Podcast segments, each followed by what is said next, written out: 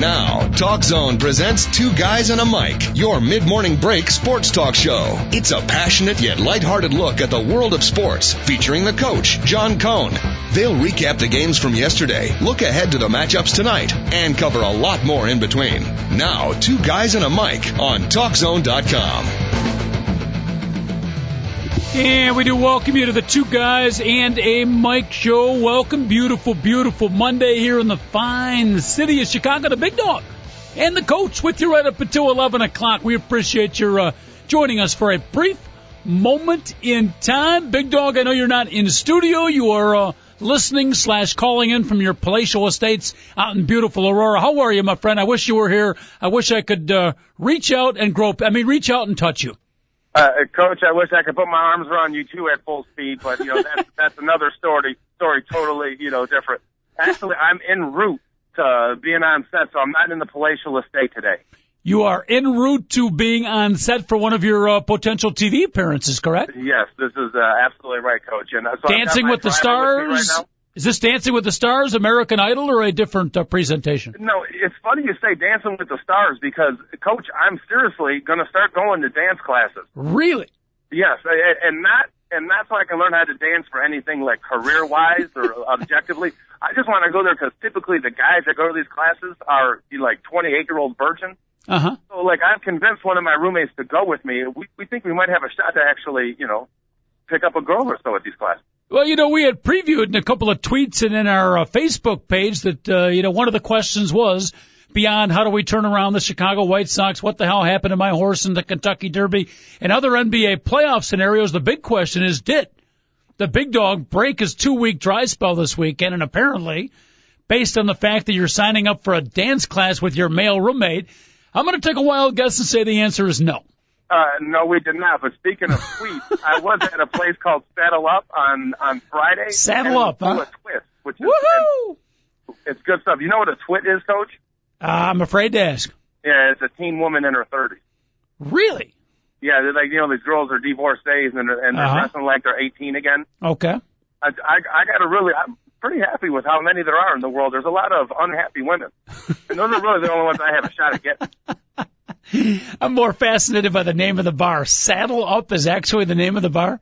Hey, Coach, this is no joke. It's on the Ogden Avenue in Route 59, and uh, while you know we went, I, I was dragged there by one of my buddies, and he was like, "You've got to go." There. We walk in there, and first of all, I walk into this place, and there's cops everywhere, and I'm like, "Oh, this is definitely a country bar. Look at all these, you know, all these cops there." And then I turn the corner, and it's legitimately five to one woman to guy ratio. Yep. And the the men that were there are either punk rockers or African American, and, and I have no problem with that because you know I, I can party with anybody, but I just didn't expect to see so many brothers at a country bar. a country bar and a combination of punk rockers and African Americans. That Do you sounds mind if we dance with your dates? I know. it sounds like a good time was had by all. Oh, it, it it definitely was. Uh, I did the the Texas two step with some girl that was Tennessee two timing. Really? Yes, it, it was uh, very interesting. I got to check this place out for uh, any of the listeners out there that might be fascinated. There's some people maybe, you know, we're pondering uh, what city to visit during this summer. Maybe take a long weekend trip, and suddenly the saddle up uh, location, the city of Chicago, becoming more desirable. Where uh, might people? Is this like north side, south side? It's a, oh, it's a it's a far, far, far western suburb. It's just on the border of Iowa. Wow. It's uh, it's Route 59 and Ogden Avenue, the northwest Boy. corner of that intersection. But That's- it it is worth going there because not only is uh is it like the five to one woman to man ratio, Uh huh. but I think they stole most of the waitresses from the local Hooters on Route 59. Also, Really? yes, it was the talent there was pretty good. Wow. Too bad it's so far, far west. That's a, that's a bit of a hike. Oh yeah, ain't it the truth, Coach? I, I'm not. I'm not kidding. When the tumbleweed flies past my house, Uh-huh. it's not good. I got to get back to the to, the suburbs. Beautiful. Big dog, great to have you. And I'm not sure if you answered the question if the streak was broken or not, but we're not going to dig any further. Uh, our phone number, if you want to ask the big dog any questions or God forbid actually talk some sports with us, it is 888-463-6748. Dog David Olson, our regular producer, apparently uh, holed up a little bit. Maybe he visited the uh, saddle up over the weekend. Weekend. But please welcome, if you will, Randy Myers coming in from the back administrative room, and he's producing today. Say hi to Randy. Uh, what's up, Randy? Hey, the last uh, Randy Myers uh, in Chicago that came in for relief beat up uh, one of the Chicago Cub fans on the mound. Yes. No, no, I guarantee. I would not talk back to Randy Myers today. I know it's a sensitive name, but this uh, this Randy Myers clearly more productive than the Chicago Cub. Uh, what was he, a left-hander? Yeah, he he was a lefty, and uh, there was one year when the Cubs were really bad, mm-hmm. and he had 54 saves for the Cubs, coach. Can you? It was one of the most phenomenal seasons ever. And then the next year, the Cubs were actually pretty good. Yes. And when it was clutch and we really needed him, I mm-hmm. didn't have 54. I think he had more like five or four. I'm not exactly sure. Yeah, Chicago Cubs have gone through a long streak of many years where they would pick up like bullpen guys, uh, theoretical stars from other teams, and they'd be complete bust for the Cubs. I.e., uh, well, Mel the Rojas. shining point of that would be uh, Mel Rojas, right? The great New York Met. Yeah, don't forget. Uh, well, he he came over from uh, Les Expos, but uh, there, there's been a few. There's been uh, uh, Dave Jones. Dave, yeah, Dave Smith. Well, Dave, Dave Smith, Jones, thank that's you. just as good. You know, uh, but they, there's been a couple. The Cubs have had if, of the all-time save leaders. A bunch of them have pitched for the Cubs. Mm-hmm. Like Dennis Eckersley, he was a guy that uh, drank four out of every five nights a week. The only night he would not drink during baseball seasons was the day the day before he pitched, mm-hmm. and the problem was the day after he pitched, and he normally had to. Dallas Green um, we tried to make him a reliever. The the A's traded for him and basically told him you're going to be a reliever, so you can't drink anymore. So he mm-hmm. quit drinking, and he ended up being one of the best relievers uh, yeah. in the history of the game. Yeah, another Chicago Cub who was uh, you know average when he was with us and became a Hall of Famer when he left the Cubs. There's a long lineage of that, and again, uh, the poster child of that story would be Mr. Lou Brock, the ex St. Louis Cardinal. Oh well, he only got a couple of years to play for the Cubs before they traded him. Yeah, but it was still. I mean, that that trade goes down as one of the worst trades of all time, right? Ernie yeah. Broglio for uh, Lou Brock. Yeah, without yeah. question, coach. That's probably, and it can't be lower than the third worst trade or most lopsided trade in the mm-hmm. history of baseball. Mm-hmm. All right, well, let's start off with uh, baseball. I do want to uh, talk Kentucky Derby today. We got a couple of big stories in the world of golf, NBA playoffs, a lot to get to, folks. And uh, again, we are here for you. Anything you want to talk about, dial it up. We'll get you right on. Triple eight four six three six seven four eight. You can email us at Mic two guys AOL dot com. That's M I C and the number two. Uh, Big dog, let's start off with baseball. Uh, here in Chicago on one side of town, we're slip slipping away. The White Sox lose two out of three to the Yankees, but your beloved Chicago Cub. Very nice over the weekend. They lost their first game to Arizona on Thursday, I believe it was. Came back and won three in a row, and Alfonso Soriano, hotter than Hades. You know what, Coach? On Friday at about 10 a.m. in the morning, I was standing extremely close to Alfonso Soriano, screaming at the top of my lungs about he, what a bum he was. He wasn't at the Saddle Club, was he? What's up? He wasn't at the Saddle Club, was he? No, he was not at Saddle Up. He was taking batting practice. Ah. Okay, and Ryan Dempster told me to shut the f up while I was screaming at Soriano. And then I was like, I was like, give me Rudy Jaramillo, you overpaid. I put me in a phone booth with him. And next, ever, like, legitimately, the Cubs were like screaming at me to shut the blank up. Uh, and uh, I don't think they're going to let me in Wrigley Field ever again with nobody else in there, Coach. Well, whatever and, you whatever you said or whatever you did to motivate or get Alfonso uh, Soriano angry, I think I could speak for most Cub fans. Come and do it again because he was great over the weekend. Yeah, I, I'm going to you know, normally I would say that's just a bunch of hogwash, but I'm going to take 100% credit for the reason why uh, Alfonso Soriano is turning it around right now, Coach. Mm-hmm. 100%. It's 100% on me why the Cubs actually hit this weekend. Wow. I mean, they came back and uh, what got 11 to 5. Uh, yesterday was 10 to 5. Very, very impressive. And uh, Arizona Diamondback wiped the Cubs out in game one. We were all thinking negative, but uh, what, good weekend. Maybe the key to the Cub season so far this year, Big Dog, is let's not, the weekdays have not been very good on weekends I think they're like nine and two on the weekend. So maybe uh, you know party on and let's just play on Friday, Saturday, Sundays. Well, you know what? I, you know, I like to have like a 120 start on a Tuesday, watch them and have them win a couple games. It would be nice if this eventually did happen. Mm-hmm. You know, but it, hey, whatever it takes. If it takes the weekends for the Chicago Cubs, that's well. You know what it might be is these players coming in from out of town.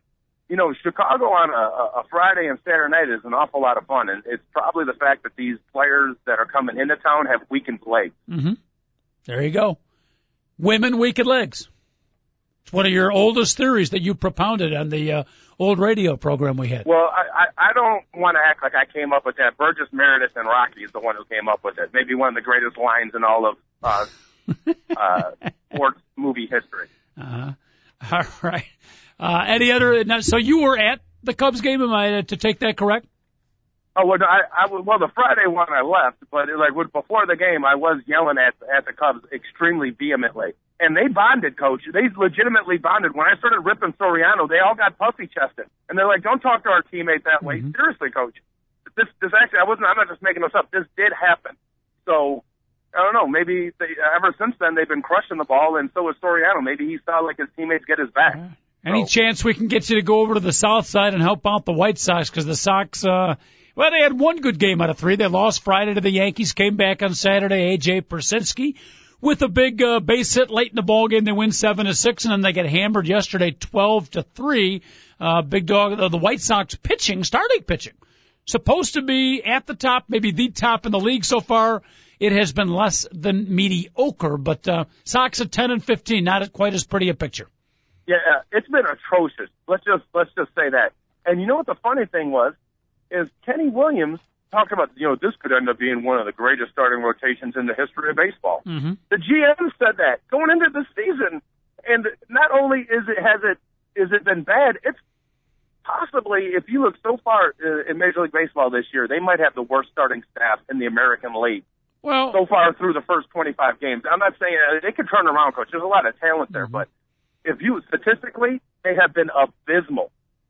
So yeah, far. I understand that, but but nevertheless, when Kenny Williams made that statement, I thought he was uh, over exaggerating a little bit. But uh, the White Sox starting pitching staff had certainly had the potential to be the best in baseball, and in a perfect scenario, you know, one of the better ones we've seen in recent memory. John Danks is held up, but Buehrle, Peavy, uh, Gavin Floyd, not so good. Freddie Garcia, but when Kenny Williams made that statement, Big Dog, I didn't think he was. Uh, too far exaggerated, too far out of line?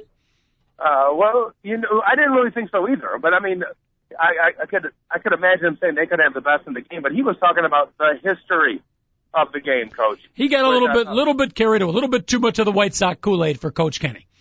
Do, do you know who has the best starting pitching staff in baseball right now? And every single one of the pitchers are homegrown.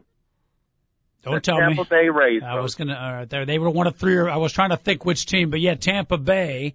Now, give me some of the names for a Tampa Bay. Who who's pitching for them? Uh, Jeff Niemann. Okay. I mean, th- I mean, this guy. You know, he was one of those guys that had the million dollar arm, and he was six foot eight, and he he couldn't throw strikes. Well, he's throwing strikes, coach. Nobody's hitting him. That Wade Davis yesterday pitched eight shutout innings for the the Rays. He's been phenomenal. What a Matt ball game. Garza has got one of those heavy fastballs. With by that he throws a sinker. He's been just absolutely lights out. And then number one, former number one overall pick, David Price. You know, like uh, it was kind of funny. Like last year, he had kind of a rough year, but his ERA was still like below, just below four, and people were ripping this guy. And I was like, guys, he's 22 years old. Well, he's 23 now, coach, and mm-hmm. he he looks great. And uh, the Rays have a. I, I'm, I'm missing the fifth guy. I can't think of it right now, but those guys have been phenomenal so far this year. Pretty impressive. Pretty impressive. White Sox pitching staff has not been impressive. They take on the Kansas City Royals starting today. No Monday off. The Cubs have an off day. Again, you want to talk some baseball here, folks. Chicago and or otherwise, 888-463-6748. Couple of quick thoughts on the White Sox uh, before we move on. We'll do a little MLB baseball recap from the weekend. Uh, the big dog and the coach. It's a Monday specialty here. One, the Kansas City Royals are coming into town with a leadoff hitter. His name is Scott Podsednik. He's batting 304. The Sox gave him away to pick up Juan Pierre, big dog, who's batting 150 something. Not looking very good right now. Giving away Podsednik. He's proven to be um pretty good leadoff hitter for the Royals. Uh, yeah, so far, so far it looks like it, it was a bad decision, but uh, Juan Pierre is one of those guys that usually starts off slow and mm-hmm. has a great second half. But okay. hopefully he doesn't start out so poorly that it buries the White Sox because they don't have a leadoff hitter. They moved him out of that slot. Ozzie will, it does not want a guy uh, you know, with a 154 batting average leading off anymore. And, and the thing about Juan Pierre, coach, is he doesn't walk very often. So, you know, Juan Pierre has to hit like 320 in order to be a, a, a an asset at the leadoff position. Mm-hmm. Uh, you know, because he he's not going to draw the walks and get on base that way. So, mm-hmm. yeah, absolutely. So far, Juan Pierre another disappointment. He needs he can't ban him from the city of Chicago because he did exactly the same thing with the Cubs back in '06. Yeah, I like the guy. You know, I was not disappointed the Sox picked him up, but uh, so far it hasn't worked out. And maybe the Juan Pierre of his mid to late 20s is not the Juan Pierre of his late 30s that extra decade has taken a toll on JP. No, no, the coach. I got to be honest with you. He does this every year. He did it with the All Rockies. Right. He, the only team he didn't start out atrociously for were the couple years he played for the Marlins. But it seems like everywhere he goes, except last year with the Dodgers, because you know he didn't have the position guaranteed to him. Mm-hmm. Then uh, Manny Ramirez got busted uh, with the estrogen pills because he wanted to grow breasts. Um, so that he got banned for 50 games, and all of a sudden Pierre, you know, became the their leadoff hitter, and he was phenomenal. But typically, coach, he's a slow starter. So White Sox fans, I know it looks like it was a real bad move right now. Don't freak out too much. But you know, if it's June first and he's still hitting 200, maybe he, you know, he might be missing one day. Does give us hope for, does give us hope for the future. I appreciate that knowledge that it always is curious when I hear guys, uh, you know, that, that are notoriously slow starters. They never hit in April or mid-May. And I'm not a rocket scientist. I'm going to throw out just a, uh, a weird managerial decision. How about this crazy idea? Don't play those guys in April or mid-May. Why not start them in late May? If they're notoriously bad hitters in April, don't play them in April. Just a crazy because, thought. Because then May will become their April. It's one of those guys that maybe they have to get the kinks out of their swing. Maybe. I, I, I see what you're saying. Like Mark Teixeira hit 136 in the month of April, coach. 136. There's a possibility that I could hit 136 in a month. I mean, that's how bad 130. That's not good and and it's funny because so far this month he's six for eight in the in the first two games of May. he's he's he has uh, uh it was something like he had 11 hits in the whole month of April, and he's got six hits in the first two games of May. Mm-hmm. Could be a, sometimes like a psychological thing. That maybe just don't don't don't play a guy. Put him on the bench in April, and when May hits, start him in May. A lot of guys. Or, Derrek Lee of the Cubs is another slow starter. You know? Yeah, yeah. It was yeah. Lee's had one good month of April ever, and it was last year where he was just he was phenomenal crushing the ball. Mm-hmm. He was all right in 05, but yeah, he's another guy. He is notoriously a slow starter. Yep. All right. Well, we need some notoriously. I'd rather play the notoriously fast starters and then trade them about midseason and pick up some guys that are notoriously good closers. I think I found a way to build a championship team yeah, that's not bad, you know, because you get like Andy Pettitte, who typically is like five and zero oh on May first, and then right. it's all downhill from there until October starts, and then mm-hmm. he's good again. Yeah, there, there's a few players like that. Ryan uh, Theriot, the fine shortstop of the Chicago Cub. Hopefully, he'll prove us different this year. But in his career, he's been uh, very good early, not so good in September. Yeah, it's uh, you know a lot of catchers are like that too. They they tend to wear down throughout yep. the season. Uh, but yeah, Ryan Theriot. It's, mm-hmm. uh, last year he actually had uh, a decent August and September because typically he's abysmal the last the last two months of the year. But mm-hmm. uh, I, I like your uh, you, you know your philosophy, coach. The only problem is people would probably tend to catch on, so you probably can only do it one year. it was worth a shot. Hey, before we leave the White Sox, there is uh, one diamond in the rough in the rubble like when a building collapses, you have to search around and you find one maybe diamond in the rough, one moving, breathing, living mechanism. And I have found, and nobody's talking about this guy much, but this is uh, this is like the Statue of Liberty in the Planet of the Apes sticking out above the sand. Sergio Santos, who never pitched, pretty sure I got the record, never pitched in high school. He was a college or minor league shortstop only a year ago did he pick up pitching in Big Dog? Very quietly, again, amidst the rubble and the disaster that Chicago White Sox baseball has been the first month. They may have found a star in the making. Have you seen this kid pitch? His ball, that curveball curves and that fastball goes fast. That's about as simple as I can put it. Yeah, and and you know what? This might seem kind of uh, silly what I'm saying here, but he probably has a fresher arm than some of these pitchers too. Yep. Because you know maybe he hasn't uh, you know he, he hasn't worn it down and beat it down enough, and if you think about this, the best reliever that the Cubs have, Carlos Marmol, was a catcher, and he couldn't hit. So yep. they're like, "You got a great arm. Before we cut you, do you want to go on the mound to see?" You know, and obviously, like any you know uh, player, he's gonna you know give it a shot, and he did. And guess what? Carlos Marmol is uh, you know has a chance mm-hmm. to be an elite closer in this game. There's a the Cubs have had a few players like that that weren't good as, as position players, and they turn around and they end up being decent pitchers. Mm-hmm. You know, so hopefully this guy can uh, be one of those uh, lightning in a bottle things that can really help you for the. He's only pitched, I think, nine or ten innings. He pitches an inning at a time, so nine or ten appearances. But he's barely been hit. Got something like 13 strikeouts, four walks, and uh, very, very impressive so far. Hopefully not just a um, you know, flash in the pan. Hopefully he's for real. He needs to pitch more to prove it. But Sergio Santos, a star in the making for the White Sox. Real quick, before we take a break, again, we got to get to some golf stories, the Kentucky Derby, NBA playoffs, and other uh, news and notes off the sports page. Got to do a little sports guys talk politics today too. Randy Meyer, our producer, can we sneak in a quick MLB recap before the break? Randy has no idea. I think he's listening to the replays of like some show that was on at three in the morning, not even listening to our show. All right, very quickly, Big Dog. You ready? Yes, I'm ready, Coach. You don't sound like you're ready. Sound like you're a distracted individual. No, I, I feel ready, Coach. All right, American League, real quick over the weekend. Baltimore three, the Red Sox two yesterday. The Orioles swept the Red Sox. Big dog doesn't happen too often, but Baltimore shall rise again. Uh, yeah, this is a team that was absolutely brutal. They were they were double digits out before May first started, and they end up sweeping the team out. Boston might be in a little trouble. You know, everybody always talks about the evil empire and the Yankees and how much money they spend. Well, you know, the Red Sox their payroll is about 175 million dollars this year. Mm-hmm. So you know uh, they're extremely disappointed up in New England right now. Uh, throwing error, throwing error in the tenth inning by their star reliever Jonathan Papelbon. That's what brought in the big run.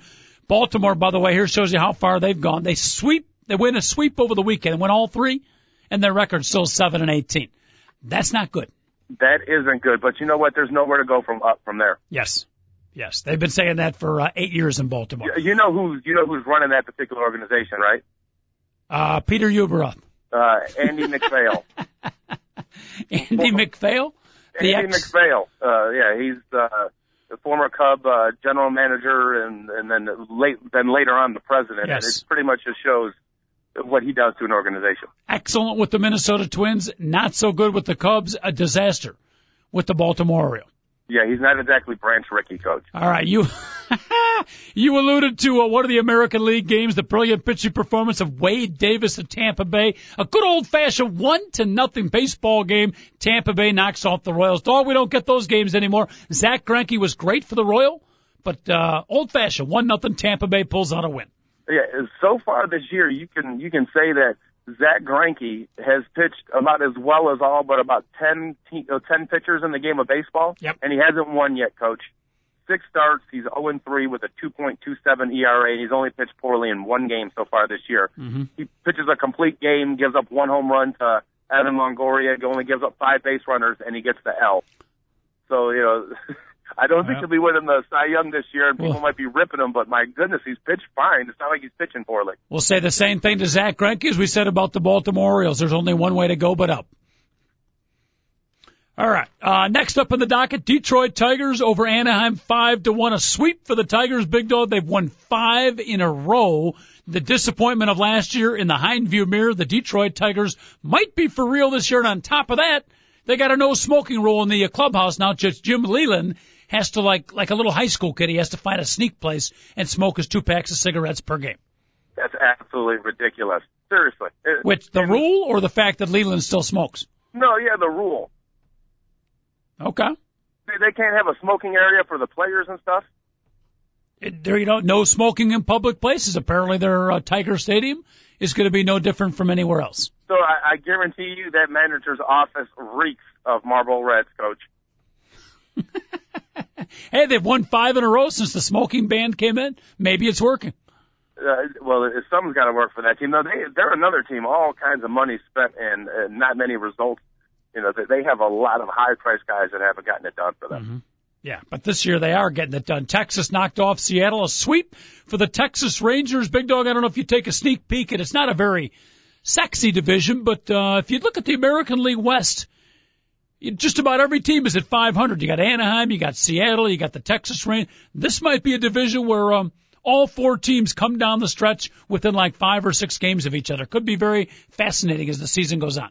Yeah, Seattle is 11 and 14. Yep. They're in last place, coach, and they're two games out of first there place. There you go. Every single team in this division this year so far has been in first place and in last place at some yep. point throughout the season. And, and you project, you look at the talent, and you know some some years you can say, well, that's just a temporary thing. This team's going to shoot above. This team's going to drop down. You look at the talent of those four teams. That might be the way it is all season long. Yeah, and yeah, just saw an absolute. I was watching uh, ESPN today, and and Tim Kurkjian brought up one of the most unbelievable points I think I've ever heard. Okay, it, you know, you hear this in a week and you're like, oh, that's an interesting fact. After a month of baseball, the Seattle Mariners have nine home runs as a team, coach. Wow. Do you know how many home runs second baseman Kelly Johnson of the Arizona Diamondbacks has? I know Chicago White Sox Paul Konerko has 12. How many does Kelly Johnson have? Nine. He's got as many as the whole Seattle Mariners. Wow. Okay, this is a guy whose career high for home runs is 16.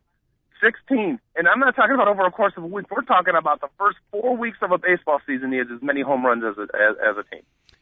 Very good if you're a Kelly Davis fan. Not so good if you're a Seattle Mariner fan. That's... And if you're a Kelly Johnson fan, it's even better. Oh, Kelly Johnson, Kelly Davis, yeah.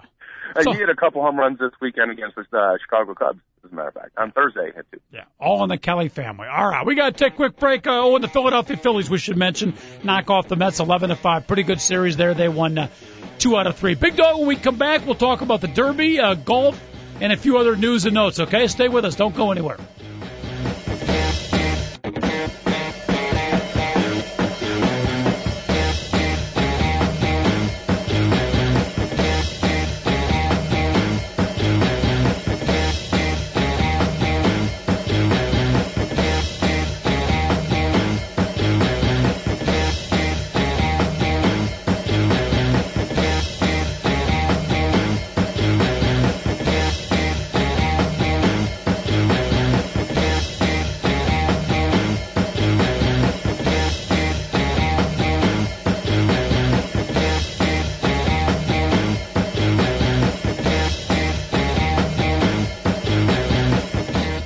Lines are open for your calls on Two Guys and a Mic. Call 888 Go For It. Once again, here's the coach, John Cohn, and the big dog, Joel Radwanski on TalkZone.com. Big dog, can you analyze any difference between the musical interlude of a fill-in producer today, Randy Myers, and our normal producer, David Olson? Any uh, comments on the musical interlude?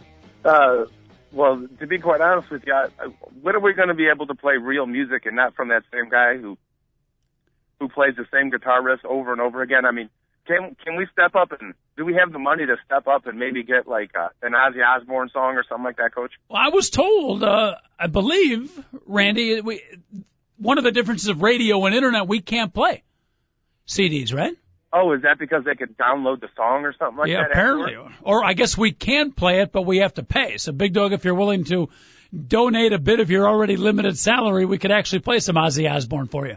Well, whatever it takes, Coach. Whatever it takes. Uh, I, I'm on, uh, you know, Crazy Train or something. Oh goodness.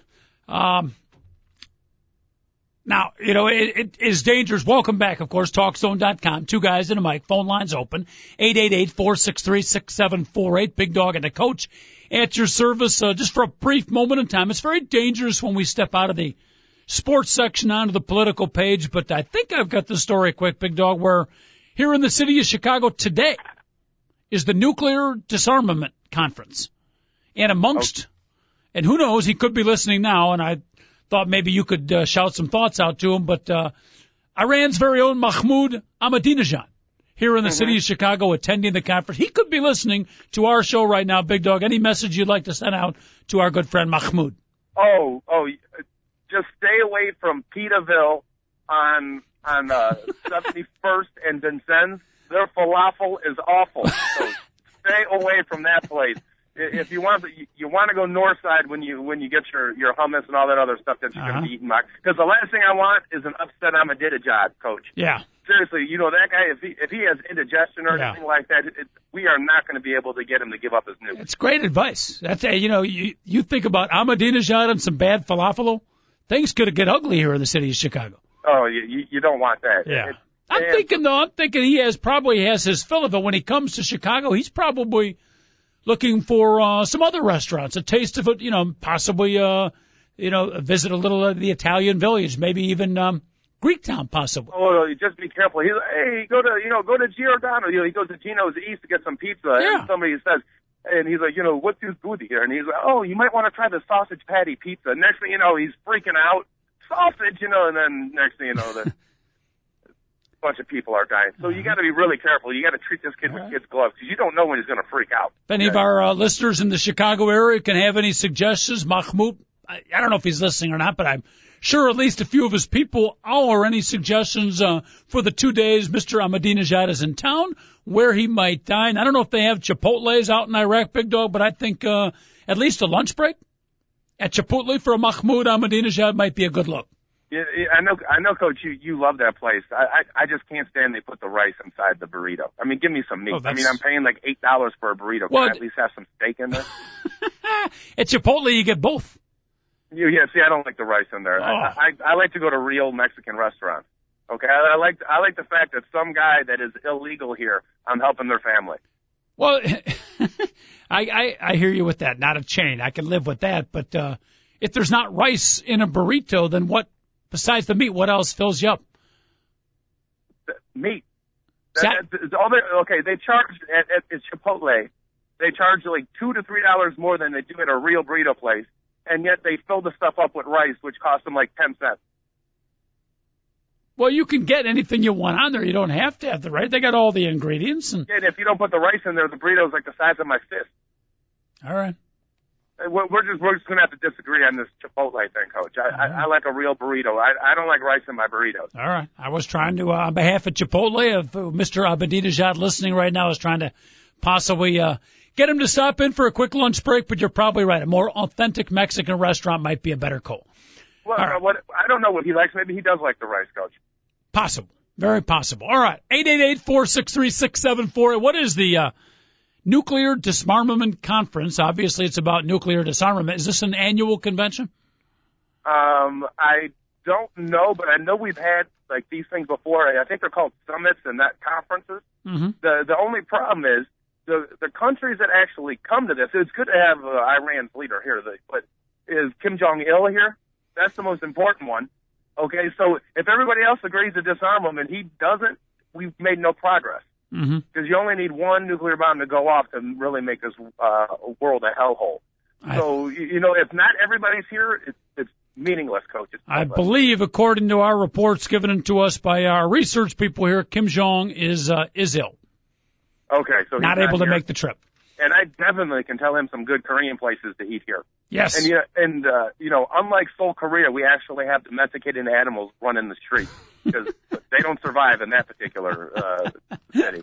All right. Speaking of animals, if I could make a quick transition out of the political pay, we normally we'd go longer, but you know, the old two-hour show we could ramble a little bit more. Here in a one-hour show, it goes so quick. We do got to get back to meat and potatoes. Um, the animal I bet on on uh, Saturday at Churchill Downs, Big Dog.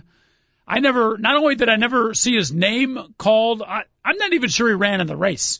To be Coach, quite frank I, with you, I blame myself because you always pick the Derby winner right. So I decided to throw down money on Homeboykris.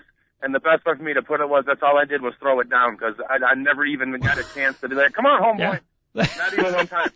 Not unbelievable. Little did we know, by the way, one of the uh, majority owners of Homeboykris was uh, L.A. Dodger manager Joe Torre. Yes. Yeah. And and to be quite honest with you, if he wasn't gelded before, he would have been after the way he ran in that particular race. you know, if I'm if I'm a, a Los Angeles Dodger middle reliever and he comes out to the mound, yeah, and you all of a sudden hear Torre being like, "Hey, listen, uh, I, I told you to throw strikes. You know what? We don't. You don't need to pass your teams down. We're going to gild you. Forget about taking you out of the ball game. You know what I mean? You know, so uh, that's never, classic. Never meaning to pass the ball. You know what I mean? If he wasn't gelded before the race, after running that race, he will be now, huh? yeah. No, I, I actually bet on line of David, who I think finished like 21st out of 20 horses. But uh, Homeboykris, we only half kiddingly said he might win because he was a gelding. Yeah. There was 18 male horses, one female horse. The female horse, uh, very uh, flirty, if you will. Devil May Care was her name. Yeah. And we kind of surmised, again, only half kiddingly, that some of the other horses might be more interested in the flirtatious uh, ravocations of Devil May Care, and that would leave the gelding, who had nothing to lose, Homeboykris to pull Homeboykris to pull it home in the stretch. But that theory did not come true. Uh, it did not. But that, I liked your theory, Coach. I went with it, yes. and I basically had to hand over three dollars. And you know, somebody was like, you know, somebody, one of my buddies said to me, oh, three dollars, that's a really big bet. I'm like, for me, relatively, you just bet a hundred, I bet three. Trust me, it's a lot riskier bet for me betting the three than it was if you bet a hundred. Super Saver was the Derby winner, ridden by Calvin Borel. He has become a uh, jockey sensation, big dog, animated, very likable, very charismatic, unbelievably. Of the last four Derbies now, he has won three of them. He he has become. I'm not going to say the Tiger Woods of jockeys. That's too contrite, but he is. uh Let's put it this way: when it comes to Churchill Downs, Calvin Borel is the lead jockey. Yeah, and uh not only is it, I mean, it, the guy has got a little bit of uh, charisma to him. Yes. Yeah, I mean, he uh he's got a little pizzazz, a little flash, and Mm-hmm. and have you seen his girlfriend? I have not. Oh, you know, for for a five foot two guy that wears tights and boots and carries around a riding crop, she's smoking hot, coach. I think the key is the riding crop. Is that what it is? I'm not sure. I'm just going to take a. Is that girlfriend or wife? I thought it was his wife. Uh, it might be his wife, but I got to tell you something. The, the the girl is spectacular. Calvin Borel.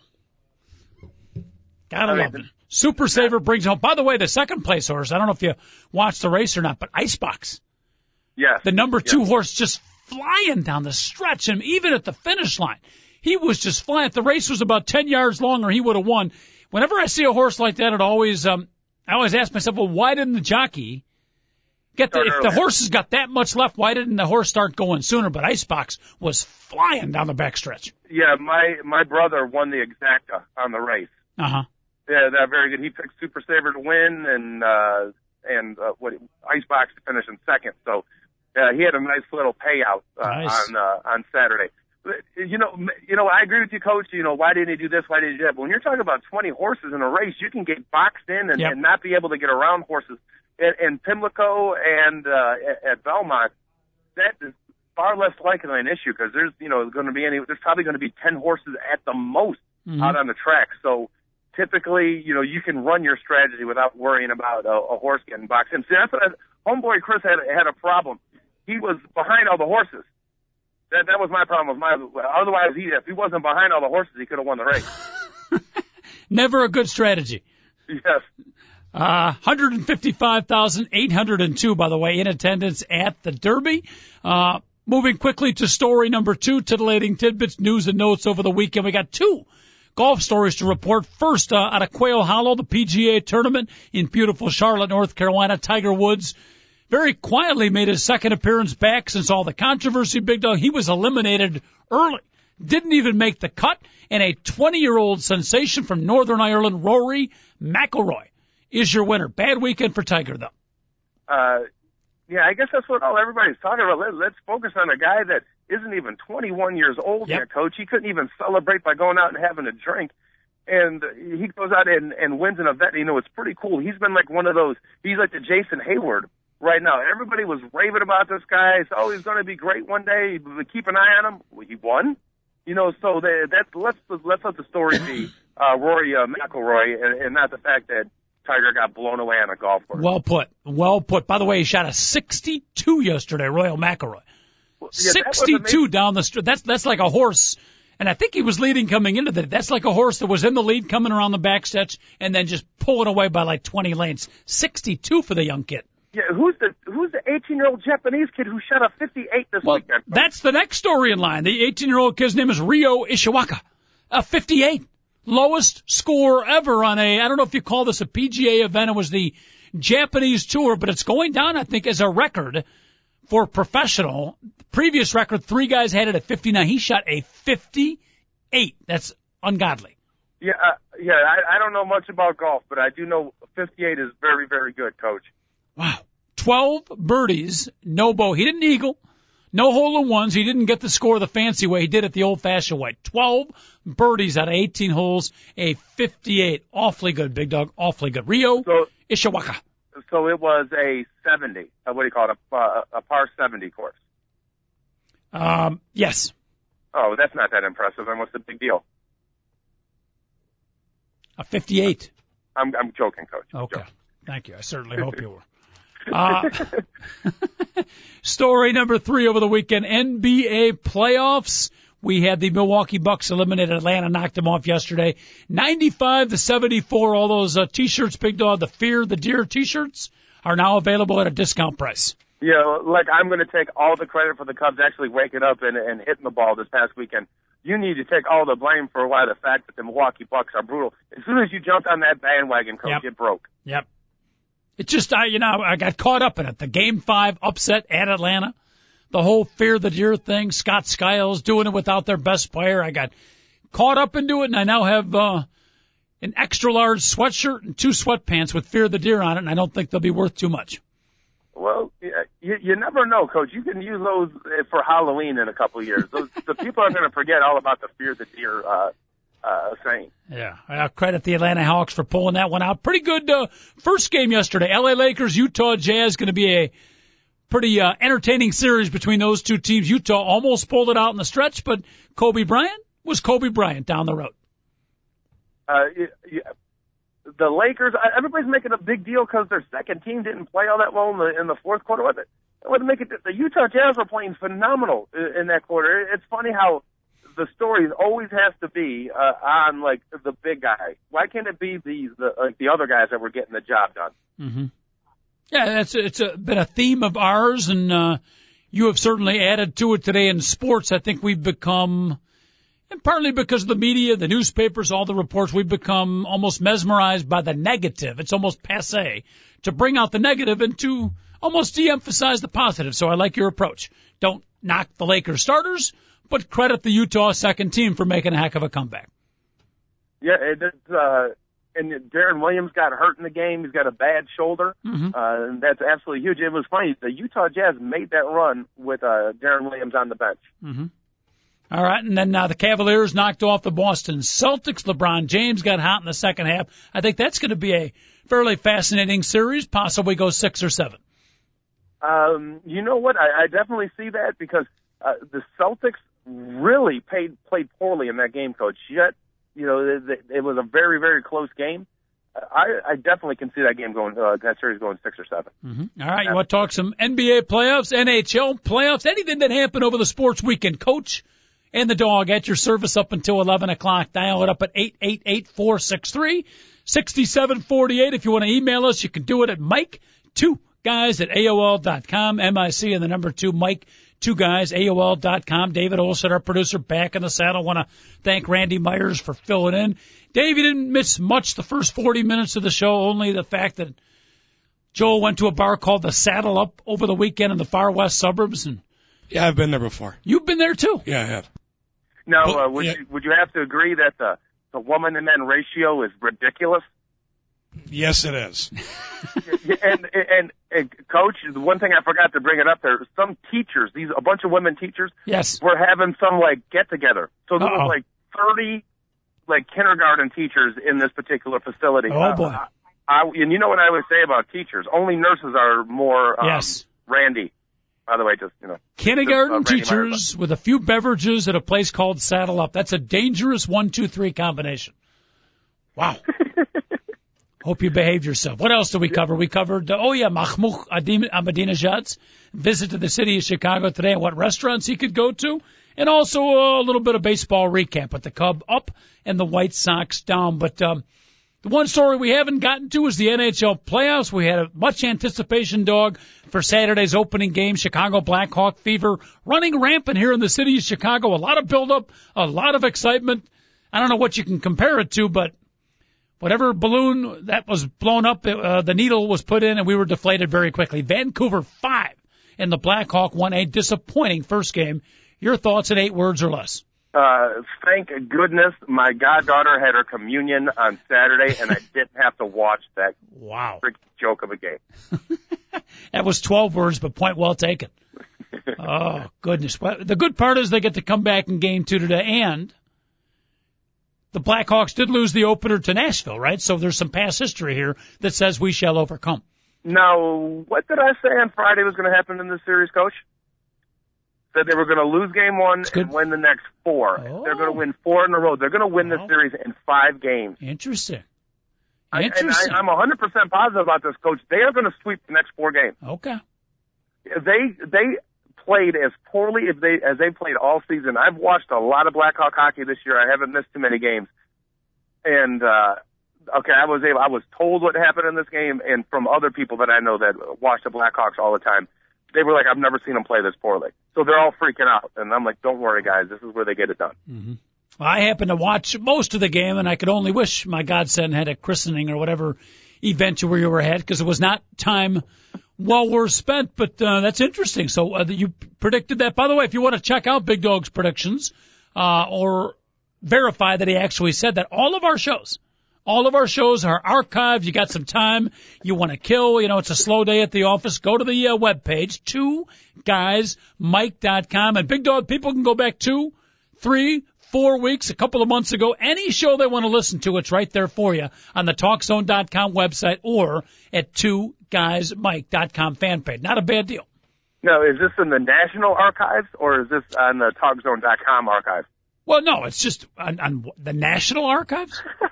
No, no. I, if you go into Smithsonian, I don't think uh, I don't think you'll find our show from Thursday, February 18th.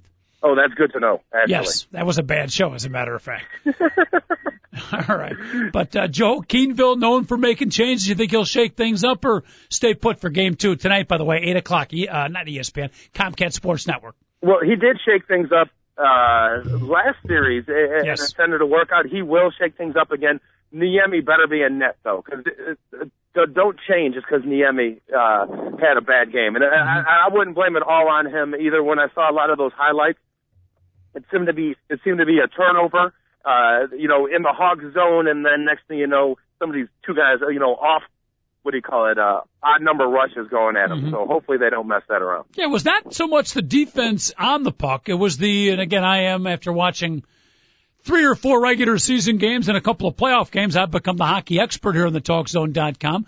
But it was our weak side uh, defensive cover up ability. It was matching mm-hmm. up with not the guy with the puck. That's not who was killing us, big dog. But on the opposite side, Vancouver was consistently beating us, and uh, goaltenders they need help on the offside, on the weak side, the Hawk were not there to be found. Yes, and and they'll get that all corrected, Coach. You got one of the best coaches in the game. Yes. In, in Quenneville, it's going to be all right. Mm-hmm. All right, and um, other NHL playoff uh, news and notes. Canadiens, one of the upset teams, they won their first playoff game, right? What, what what's the conference where you've got like the four seed, the six, the seven, and the eight? Oh, that is uh, that's the Eastern Conference, Coach, and uh, Montreal is the eighth seed, okay. and right now Yaroslav Halak is playing absolutely phenomenal. So, yes. Uh, the eighth seed Montreal Canadiens, who are the New York Yankees of hockey, they got more money than God. Uh, they will, they still have a shot, and it's tied 1-1, so don't just assume that Sidney Crosby and, and Malkin are going to get it done in that particular series. Mm-hmm. Has an eight seed ever won the NHL playoff? Uh, ever they, won the Stanley Cup? They, they've gotten to the cup like three times, but they always lose the the Minnesota North Stars, who are now the Dallas Stars, they've done it. Um, uh, if you do remember, the Chicago Blackhawks lost to the Maple Leafs, and the Maple Leafs uh, they they got to the finals when the Hawks were the number one overall seed. So mm-hmm. it, it's it, it's happened that they got to the finals, but no eight seed has ever hoisted the cup, coach. Mm-hmm. All right. Well, we'll see. Maybe we'll get a Chicago Blackhawk, Montreal Canadian Stanley Cup, just like the, just like the old times, back in the original six days. Big dog and a coach with you for a few more minutes. Uh, hey, by the way, the Bears had their um, training camp going over. Other NFL teams doing the same thing, getting all those rookies and free agents in. And uh, interesting that Mike Martz, maybe some of it was, some of it was uh, the usual, uh, you know, promo, the usual hype. But I, I happen to believe some of it was reality. It's what I've been saying all along. I think we're finding out how bad. And I hate to criticize the guy because he's a nice guy, but strictly as a professional coach, how bad Ron Turner and his offense were. Mike Martz coming out and saying very confidently to the press, big dog, the receivers that we had, the supposedly uh, underachieving bunch, he says that he thinks they'll be the strength of the team. They didn't trade for anybody, same guys, but he says these guys are better than he expected. And um, again, I think I, I always said it last year. Plenty of weapons there. We just had a sixth grade offense running it. Yeah, I, I, I totally, completely, and 100% agree with that statement. I like the fact that Mike Martz is making this prediction. It, it, it probably should help their confidence just a little bit. And yeah, the, the the issue with the Bears last year was their offensive line. That was the the most important thing. So you know what? Hopefully, the, the offensive line will be better this year. Hopefully they can run the ball a little more now that they have Chester Taylor to go along with Matt Forte. And, uh, we can find out. You know, mm-hmm. I, I really still think Devin Hester is a third receiver, not a number one, but I, I, I, I Earl Bennett, I think could be a very, very good receiver in, in the NFL. Uh, Juaquin Iglesias needs to take that next step up and they need to actually get him. I think Juaquin Iglesias can actually be a, a Pro Bowl type player, coach. Mm-hmm. So, and we even, I haven't even mentioned Devin Aromashodu. So, I, I think there's some talent out there. So I'm glad Mike Martz is saying that. Is if you want to be great, you might as well expect your team to be great. What if uh, Bear wide receiver Devin Aromashodu sat down and had a little um, discussion, maybe a little cup of tea with Mahmoud Ahmadinejad? What would Ahmadinejad and uh, Devin Aromashodu talk about? You think? Well, I, I don't know what they would talk about, but my prediction is uh, Ahmadinejad would be walking out of that meeting with his with his pants, you know, halfway down his butt crack, and, and with like a little gangster lean when he was walking, Coach. Seriously, maybe Devin Aromashodu could really help uh, out the world in its problem. Uh, Gesundheit and God bless you to both of those comments. Oh goodness! All right, and uh, finally, as we head into uh, today's actions, Cubs are off today against Pittsburgh. The White Sox back in action against the KC Royals. So we got baseball here on the uh, south side of Chicago. Jake Peavy, by the way, back in action. Big Dog, you've been on the cell phone uh, on en route to one of your new professional gigs. Give yourself a promo a little bit. I know you're shy by nature, but uh, what's the television gig you're about to appear in?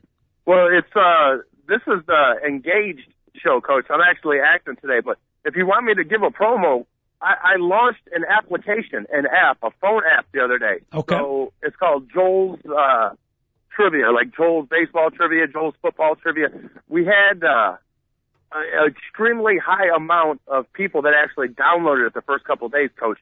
So I don't know. Hopefully things will start working out for me. Mm-hmm. And uh, the whole Chet Coppock thing went down on Friday, and that went absolutely great. So I don't know. Hopefully uh, things will start working out for the two of us, Coach. Now, from what I heard on the Coppock thing, it's uh, you represent Coppock's like the moderator, and then it's Yeah. you as the Cub fan battling some other Yahoo who is a White Sox fan, and you guys go back and forth, and then the fans vote who they think was the most convincing. Do I got that at least somewhat Yeah. correct?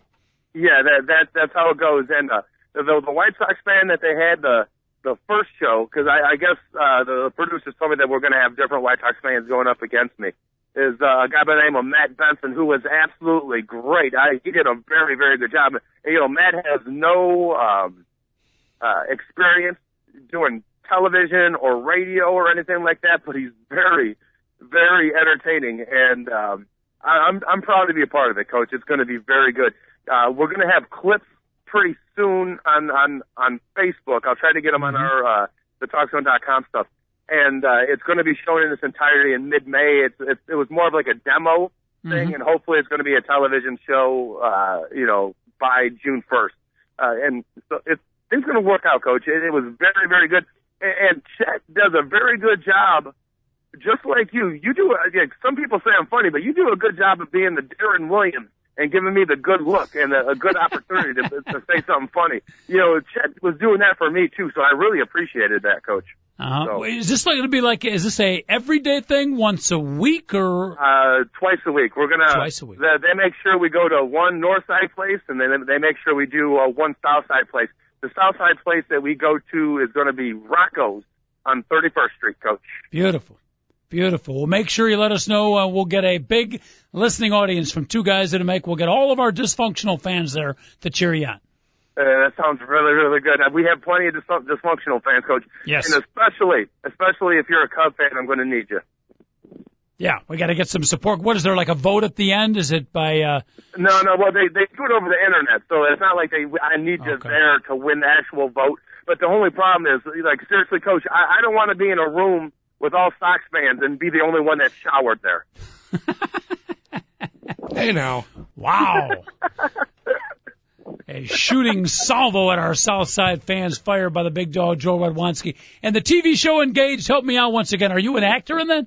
Yes, yes. I, I lay out the fact that I tell you stuff a hundred times and you still don't remember it.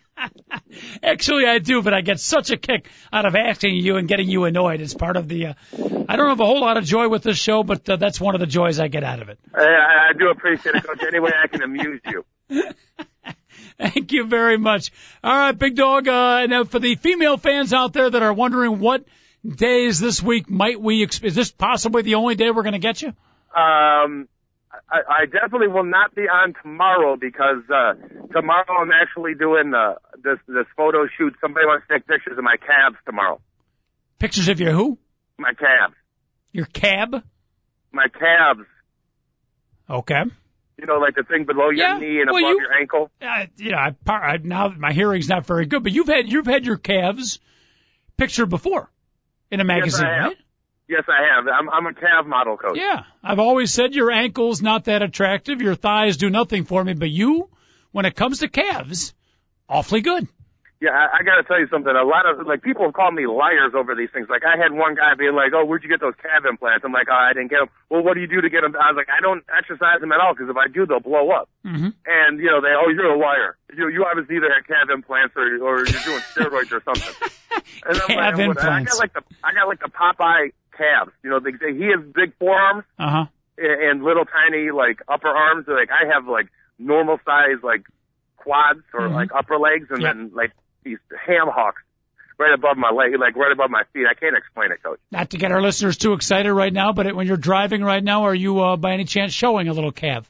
No, actually, I'm right outside a place called 94 West Steak and Seafood because this is where we're doing the shoot today. This place is absolutely gorgeous. It's on it's on 94th uh, Avenue, 154th Street. Uh-huh. It's just it's, it's phenomenal. They got like this little Greek garden outside. They got a they got a bunch of naked nymphs. I mean, the statues, not real naked nymphs. I mean, All this, right. this place is this is pretty classy. I probably should have wore deodorant.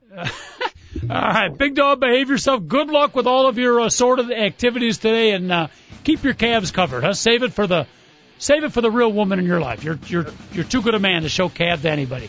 Uh, yeah, I, I appreciate it, Coach. I, I, I hate to be selling myself like this, but I got to make a buck anyway. And, and Dave Olson, thank you for showing up, my man. It's always good to talk to you. All right, have a great day, everybody. Thank you so much for listening. We'll do it again tomorrow at 10 o'clock. Don't forget to spread the truth. Pass the gas.